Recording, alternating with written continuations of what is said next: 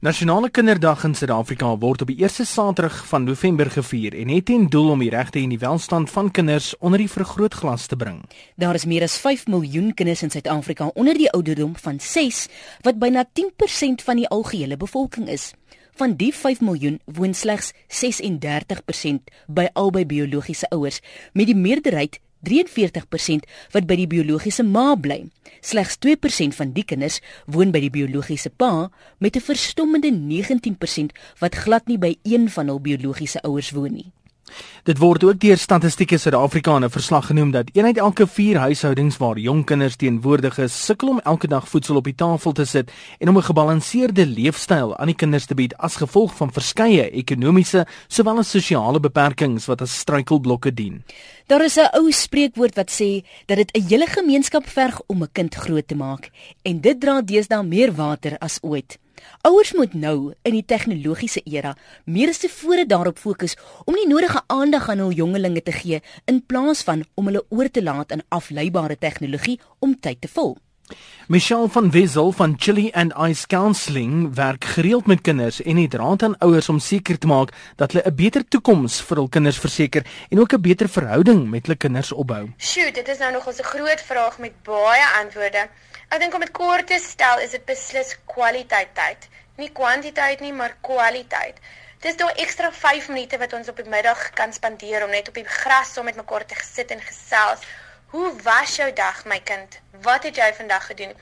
Om vrae te vra wat belangrik is vir die kind. Nie net so, hoe was skool?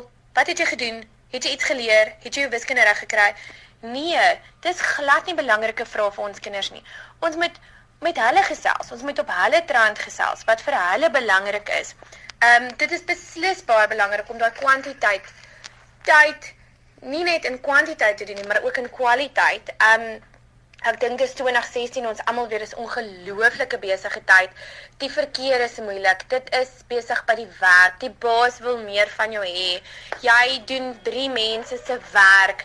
Ehm um, so dis bitter moeilik om daai kwaliteit tyd saam so met mekaar te spandeer, maar dis beslis dit en woorde. Woorde is so seer. Ehm um, die woorde wat ons mekaar sê. Ons moet meer opbouende goedjies vir ons kinders sê. Ek het 'n kliënt gehad wat ehm um, amper 40 is, 'n briljante besigheidsmens en 'n klein woordjie wat sy juffrou vir hom gesê het toe hy in graad 1 was is jy jy's useless. Jy jy gaan niks bereik nie. Op 40 het hy 'n pragtige familie met twee kinders gehad, um 'n besigheid en hy het net een oggend opgestaan en daai woorde het terug in sy kop ingekom en hy het gedink, "Maar hoe? Hoe kan ek dan nou hierdie suksesvolle besigheid hê as daai woorde op my gespreek is? So woorde.